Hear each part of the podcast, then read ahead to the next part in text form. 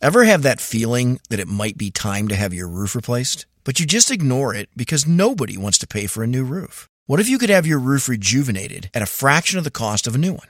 The company who can do this is called RoofMax, and they can extend the life of your roof from 5 to 15 years guaranteed. There's a lot of science to this, which I can't really explain here, but if you want to save a lot of money, you should check out roofmax.com to see exactly how they do it. Think you need a new roof? Think again. roofmax.com.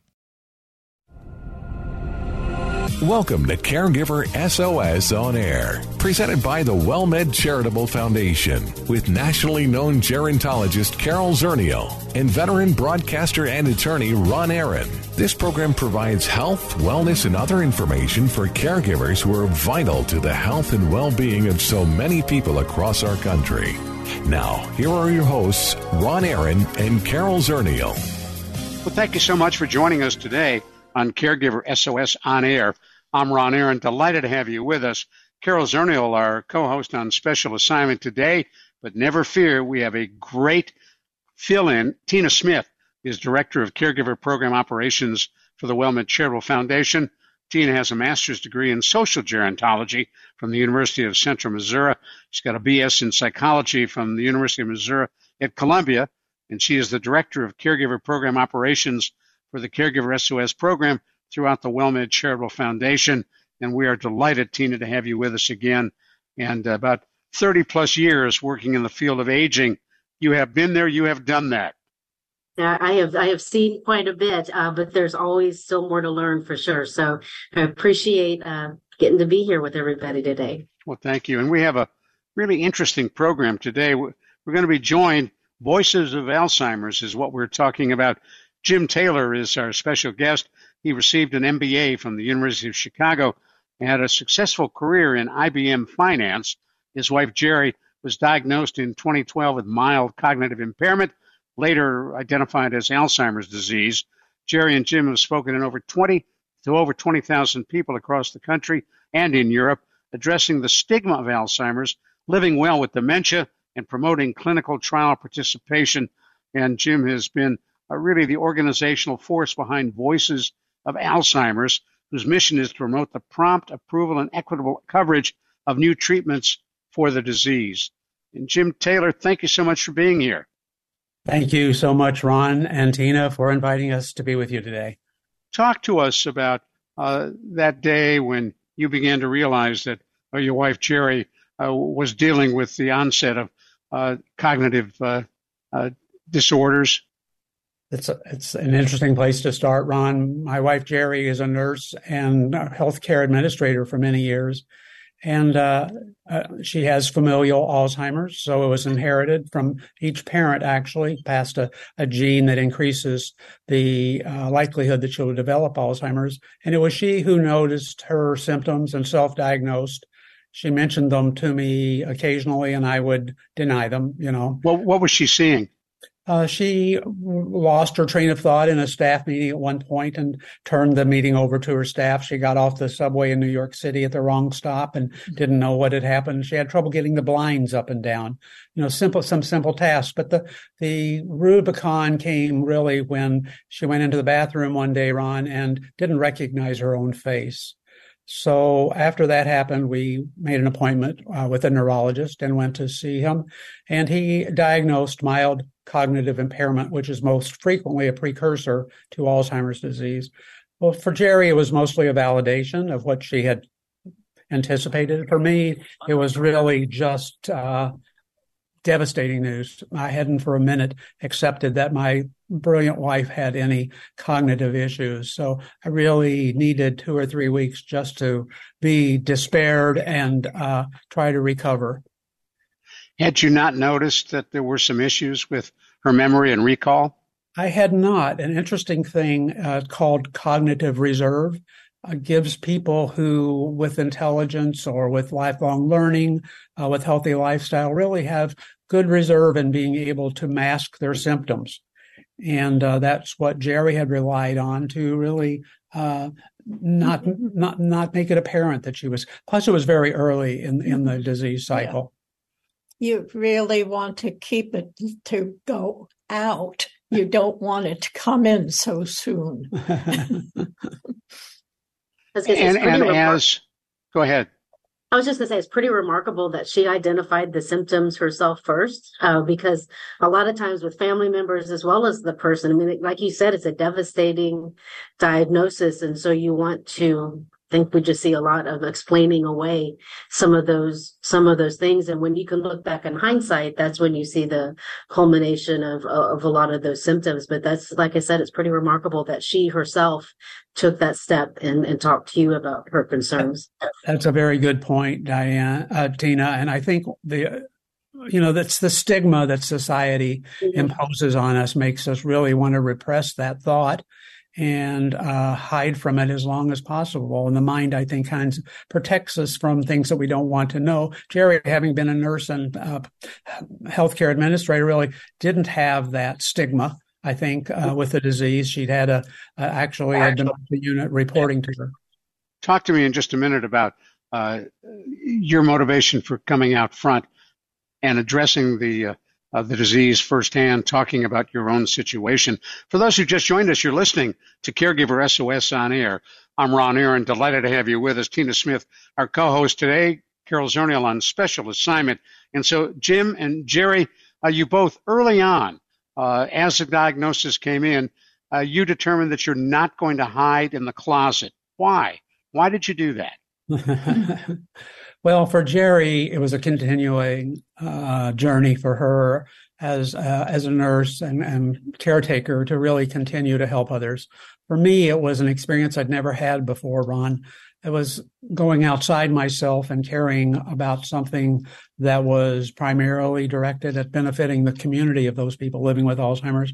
We decided we wanted to live the next 10 or 15 years as well uh, as passionately, as rewarding as we could. So we resolved that we would take greater risks, that we would kind of live outside our own safety zones to try to be as uh, as enriched uh, as possible. And it's uh, really had incredibly wonderful returns. I can't uh, speak. Talk to me about you've gone out and spoken literally across the country and in Europe. What's the message you bring to people? we want people to know that diagnosis is not uh, a sentence to terrible future that there is joy, there is passion, there is wonderful opportunities after a diagnosis of dementia. For many years on, it continues to just be a disease in which you are, forgetful. People forget about it's a spectrum. You know, you start just a little forgetful, and of course, the end is difficult for the person with the disease and the care partner. But there are many, many years in which one can really live richly. They can uh, enjoy their bucket list, or they can choose to be advocates and and really help other people, which is uh, a reward that I had not anticipated. What was on Jerry's bucket list? Uh, she didn't have a great bucket list, actually. Uh, it was more, I think, finding. We'd all, often talked about finding uh, something we could do together uh, in retirement, and I think that's what we were looking for. But we never found it. It found us. Right. and that was addressing Alzheimer's. That's exactly right and uh, encouraging people not just to live a full and passionate life, but we also wanted people to uh, consider joining a clinical trial. You may be aware that very recently in the last year or two, we've had major breakthroughs in medication for Alzheimer's disease. Two FDA approved drugs now that slow the rate of decline. This is the first time we have had a breakthrough like this. It's called a disease modifying therapy. This can only come about just like the COVID vaccine because thousands of people participate in clinical trials. Less than 1% of people with Alzheimer's in the United States participates in trials. So we really try to talk about the advantages and the, the imperative of really helping us find a cure for this disease and encouraging people to enrich their lives by participating in a trial. Now, Tina Smith and I are in San Antonio, Texas, and you had mentioned uh, that you have been to Austin. I'm assuming you went there to talk to the legislature? Uh, no, actually, we uh, we spoke uh, first at uh, a church there in Austin that wanted to hear our message, and then the Alzheimer's Association had heard us then and invited us back. Uh, it was a very a humorous episode there. The minister uh, introduced us at the church. We had about 150 people, and he said, "Well, now how remind me how long you're speaking and i said well usually it's an hour to an hour and 50 minutes he said what he said, you know, I never speak more than 20 minutes. He said, can you cut it in half? This was like two minutes before we went on stage. And I said, no. He said, well, don't take it personal if people start to walk out after half an hour. So, you know, after 90 minutes, you know, we had Q's and A's and everybody stayed and we had to, he had to stop it actually to end the, and we went off stage and he turned to me and said, you know, I think I better rethink my material. So interesting. interesting from a minister. Now, when you talk to a group like that, what kind of questions do you get from the audience? Oh boy, we've had, well, some of the ones you've already asked. We once were asked if we had a suicide pact. Uh, we were once asked, you know, how do you uh, encourage a doctor to treat you like other patients? You're old and you have a, a fatal illness.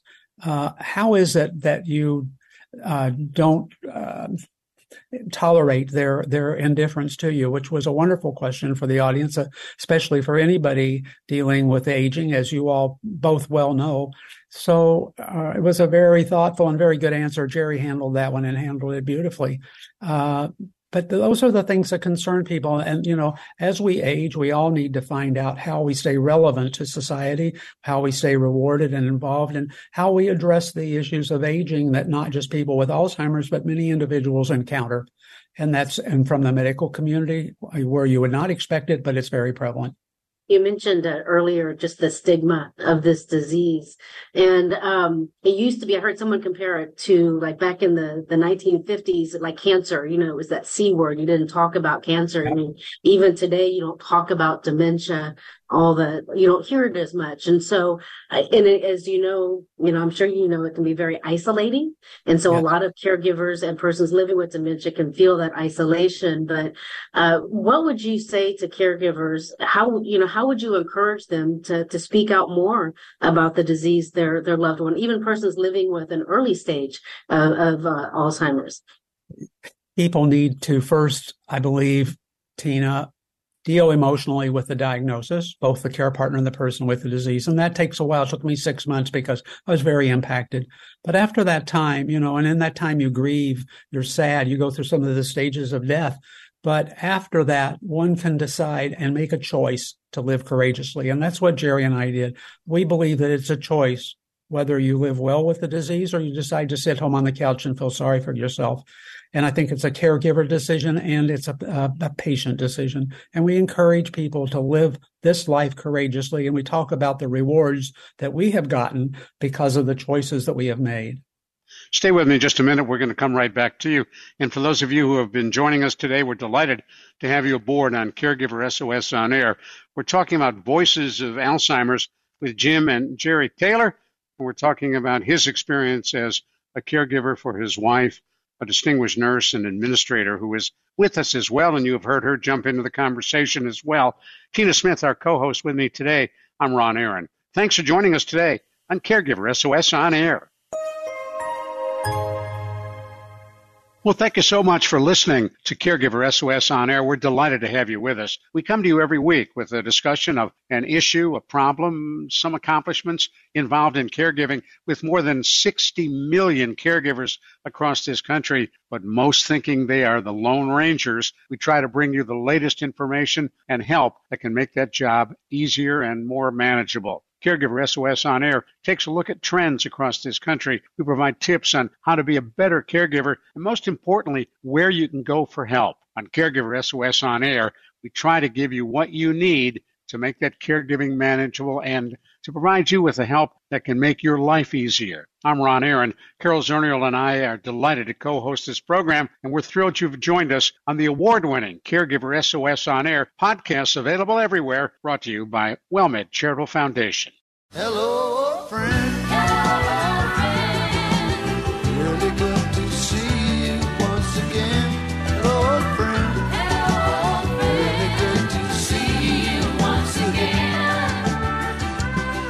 We are so pleased you were with us today on the award winning Caregiver SOS on air. Remember, our podcasts are available wherever you get your podcast, or you may be listening to us over the air on a radio station in your community. Either way, you can be part of Caregiver SOS on air. I'm Ron Aaron. Carol Zernial is on special assignment today, not with us, but Tina Smith is filling in, and we're delighted to have Tina with us. Voices of Alzheimer's is what we were talking about with Jim and Jerry Taylor. Jerry diagnosed with Alzheimer's, and Jim, who is her spouse and caretaker. Uh, we're talking with both of them about what that experience is like. Uh, you had mentioned that when you speak to groups, you get a number of questions uh, from folks in the audience. Part of the issue, of course, with Alzheimer's, uh, Jim, and I know you're very much aware of this, is the fear that many of us, I happen to be 81 years old, uh, many of us have that we're going to get it. It's it's for seniors, people over 65, it is the greatest fear um, for health concerns, uh, much more so than cancer or heart disease or other. And you think about that and uh, you quickly realize, Ron, well, it is, has been until recently the only uh, leading cause of death that does not have any uh, treatment to slow, prevent, or cure the disease. But now that's beginning to change. And we hope that uh, once people learn more about the disease and see people like ourselves out in society speaking, trying to live full lives rather than hide, which the stigma has caused some people to do, uh, that it will be more just like Tina mentioned earlier, the C word, the cancer had that stigma. We hope we want to fight that stigma every day. And part of it we, we do, part way we do that is just by being present and encouraging other people to have the courage, be there, be shown, be in your seat, speak up, defend yourselves, speak out for our rights. Now, you mentioned something early on I want to come back to because it truly got my attention, and I'm sure Tina as well. You mentioned that, well, Jerry had seen things that troubled her, had seen indications that perhaps uh, dementia was there. It wasn't until in the bathroom she looked in the mirror and did not recognize herself that she triggered, let's go to a doctor. What what was that like for her, Jim? And, and Jerry, if you want to jump in, uh, you look at yourself and you don't see yourself.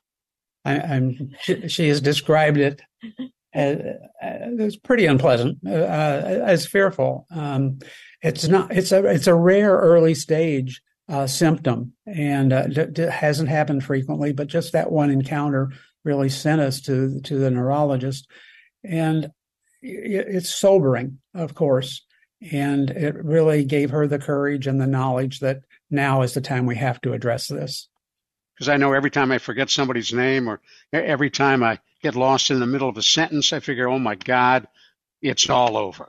Right. And that's part of natural aging. Most people, as they get to be as old as you are, Ron, 81, Terry's just 80, but uh, they, they do. She's a spring chicken a spring chicken here, they do begin to encounter uh, age appropriate cognitive challenges. And some people do not. We, we remarkable people who are in their 90s uh, who are still very clear minded, but uh, myself included with you, uh, have some issues, and it's important to differentiate those between a diagnosis of dementia. And there are 10 warning signs that are available on the Alzheimer's Association's website that you can look at and try to help you differentiate between the two. Tina, what are the questions you get from caregivers on this issue? Well, you know, I was just going to say a lot of times when someone is newly diagnosed or there are concerns, uh, you know, it's just what's next? You know, what do, what do I do with this? Because I think we see in a lot of doctors' offices is that there's not a lot of next steps for, for this diagnosis. Sometimes there might be, you know, Alzheimer's Association or other community resources, but, you know, Jim, what did you, what did you find? Uh, you know, what, you're right on top of it, Tina. We left the office. This was, of course, over 10 years ago without any um, information about the disease, no information about going to a support organization like the Alzheimer's Association, and no information about joining a clinical trial. That is is changing. Uh, we're we're modifying that, and many more uh, support um, alternatives are being uh, offered to people early on, but we encourage people, first of all, to educate themselves as much as possible. Learn about the symptoms, learn about the treatments, learn about your community facilities because knowledge is an antidote to fear. And don't live in fear. Educate yourself. And, you know, so many people, once they know more and can reach out and be supported, uh, really discover that they can live a full and uh, successful life for the next 10 or 15 years. And I think one of the challenges is accepting that help. I think is, you know, as a society, we're very independent. We're, you know, I'm going to take care of this for better, for worse, and all of that. So, um, just a, another piece of advice from you. What would you tell caregivers? Because again, that's not something that people plan for. They just kind of some oftentimes just find themselves in that spot. But how do you accept that help and how do you seek that out? It's a very good question. I think the help, it's, it's very important that early in the disease, that we build our support community, we bring our friends. We were very public uh, very quickly about the disease. And it's interesting because our, our friends, our family, our support group have kind of moved th- through this journey with us and they've known how Jerry has changed over time, but they're there and ready for us. And I, think it's kind of a natural process. You don't need a lot of help in the beginning. You just need to build that, that community, that support group. Now I'm reaching the point as Jerry has uh, advanced in the disease that uh, help is more appreciated. And I think it's kind of a natural process. Uh, one one kind of learns themselves because of the mistakes and the difficulties that it's very very important. One that a health that the health help provider, the care partner, takes care of their own personal health, which is often not addressed, and that's a big problem because they can't care, care for the person they love if they aren't well themselves. And then right. building that support and getting help. What, what are some of the helps that you need now that you didn't five, six, seven years ago? Well, um, I think Jerry's, we always spoke previously about uh, 50 50 whenever we'd speak. So uh, now I have to do most of the, pr- the presentations alone. And, uh, you know, I would much rather have her there because she's much more engaging and much more attractive and uh, has a wonderful sense of humor, and there was you know there was a much better dialogue when she was uh, as verbal as she was, and uh, we, we've lost a great voice for the disease. And so uh, I try to find other things that, uh, you know, spur up our presentations and our ability. I, we're lining up services uh, as we need them. Um, COVID, of course, isolated many of us, but then also improved uh, home delivery services, and that's nice too. I don't have to be out as frequently, and that that has worked well. Now, talk to us about the organization that you're spearheading, Voices of Alzheimer's. What's the goal, and how can people who are listening get involved? Ron, thank you for that question. Uh, our website is voicesofad.com. We formed this organization just over a year ago uh, if you look at the history of Medicare, you'll see a unique discrimination, we believe, against people with Alzheimer's. Um, they have not reimbursed uh, tests that were available for other diseases, most all other diseases. And uh, even initially, they have not agreed to cover the disease modifying therapies that were approved by the FDA. No other class of drugs that are FDA approved have been denied immediate and clear approval. So we formed this organization uh, as a lobbying group, a more aggressive group to push back uh, against the FDA, to call them out, uh, not the FDA, excuse me, against Medicare, to call them out in what we felt was unfair treatment. And we've made progress. They have uh, agreed to cover these new drugs finally, but they uh, restrict them in a way requiring a registry that no other drug class uh, is is penalized with. So we still feel that they are not completely embracing our disease like they do cancer or any other life threatening disease. Of course, Jim, it's important to point out uh, those new drugs are incredibly expensive. They are, uh, with especially without Medicare. Uh, hopefully, with Medicare, they will be. But the surprising thing, Ron, is uh, breakthrough drugs and other um, diseases have been priced much higher than the Alzheimer's drugs. They are in the bottom 25% of breakthrough category drugs. And uh, with Medicare coverage, uh, it's uh, certainly remains very uh, expensive for folks. And as an advocacy organization, Voices of Alzheimer's is trying to get the prices down as quickly as possible. But additional drugs being approved will help drive competition to hopefully have a choice of treatments and provide uh, lower price points. And I know one of the things you, you are encouraging people to do is to participate in clinical trials. Yes. Uh, if we're ever going to find a cure, it's really essential. Many, many trials are delayed years because they cannot fill the required number of people to be in a trial. And people don't realize the advantages of being in a trial. You get uh, continual medical supervision in a trial. Um, people are concerned about getting the placebo, but they don't realize if you're not in a trial, you're on the placebo for the rest of your life. And even uh, for those on the placebo, they get in, uh, much improved medical care and observation, not just medical, but neurolog- neurological care. So we really try to encourage people to at least consider, it's not the right thing for everybody, but at least to consider participating in a trial. Especially give us that. I'm sorry, we're, we are flat out of time, but give okay. us that website again for Voices of Alzheimer's. It's voicesofad.com. Jim and Jerry Taylor, thank you so much for sharing your story, and we look forward to talking to you again. You take care. Thank, Thank you very you. much, Ron. Thank you, Tina. Thanks so much for joining us on Caregiver SOS on Air. For Tina Smith, I'm Ron Aaron. We'll talk with you again soon. Executive producers for Caregiver SOS on Air are Carol Zernial and Ron Aaron. Our associate producer is Christy Romero. I'm Ron Aaron. We'll see you next week on Caregiver SOS On Air. You've been listening to Caregiver SOS On Air, an exclusive presentation of the WellMed Charitable Foundation. We welcome emails with suggestions and comments on this program at radio at wellmed.net. Join co hosts Carol Zernial and Ron Aaron next week for more on caregiving, improving the health and well being of caregivers and their care recipients everywhere. For more on caregiving and podcasts of our programs, visit caregiversos.org. This summer, you need clothes that you can wear anywhere. For that, look to American Giant t shirts, shorts, jeans, and sweatshirts. American Giant makes everything in the USA, so when you buy, you create jobs and improve local communities all across the country. Shop summertime closet staples at American Giant.com and get 20% off your order when you use code WA23 at checkout. That's 20% off at American Giant.com with promo code WA23.